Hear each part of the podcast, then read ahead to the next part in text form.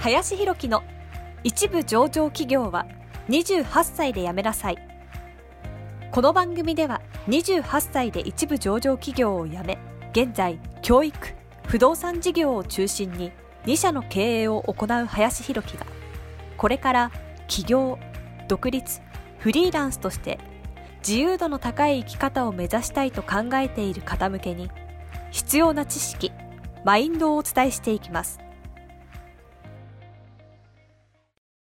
こんにちは林ですえー、本日はですね、時代は常にカウンターカルチャーというテーマで話をしていきたいなというふうに思います。カウンターカルチャーって結局何なのかっていう話なんですけれども、まあ、常にその時代というのは、まあ、パンクとかっていう言葉でもあるかもしれないですけれども、その、こう、まあ、世の中が起きてることのその反発とか反対みたいな勢力、そういうカルチャーがこう生まれていき、またそれが文化になっていくっていうのが必ずこう起きてくるっていうのがこれまでのその歴史なんですよね。うん、だから例えばそのファッションとかが分かりやすいかもしれないけれども、まあある程度こう貴族とかこうすごい人たちしか着れないようなファッションがまず流行っていくみたいなのがある一方で、それって逆にダサくないみたいな。話とかのこう文化が出てきたりするんですよね。だから、その高級ブランドとか着てる人とかってダサくないみたいな。で、それでファストファッションみたいなのがこう流行ってきたりとか、それをこううまく着こなせてる人がかっこいいよねみたいな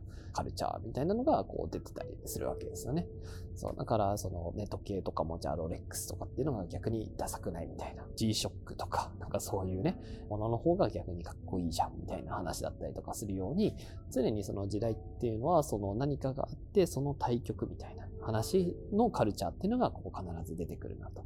で他の例で言っても、じゃあ、例えば都心部がいいよね、みたいな話があったりとかするのに対してのそのカウンターカルチャーとして、やっぱ地方の方がいいじゃん、みたいな話がね、出てきたりとか、っていうような形で、常にその時代っていうのは、そのカウンターカルチャーによって生まれてきているということをすごく理解するっていうのはすごく重要だなと。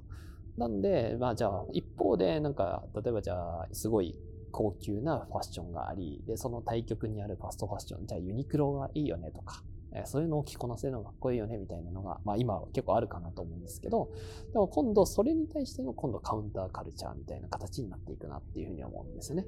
そのユニクロっていうものを着こなしているっていう、ただそれ、でもそれもそれでダサいよね、みたいな話も出てくる人たちも出てくるので、そのカウンターをこう常にこう時代っていうのはなっていくので、それをこううまくね、前取りしていくというか、先にね、乗っていくとか、まあ、むしろそれを提言できるような人物とかになっていけると、まあ時代を動かしていけたりとか、ポジショニングをね、取っていけるような人になっていけるのかなというふうには思います。はい。なのでね、このカウンターカルチャーっていうことをすごく意識して、その世の中のその流行っていくものとか流れっていうのがね、見ていくと結構本当にその通りになっているんじゃないのかなというふうに思うので、ぜひね、そういうことを意識して世の中を見ていくといいんじゃないかなというふうに思います。はい。ということで本日は時代は常にカウンターカルチャーというテーマで話をさせていただきました。本日もありがとうございました。本日の番組はいかがでしたでしょうか？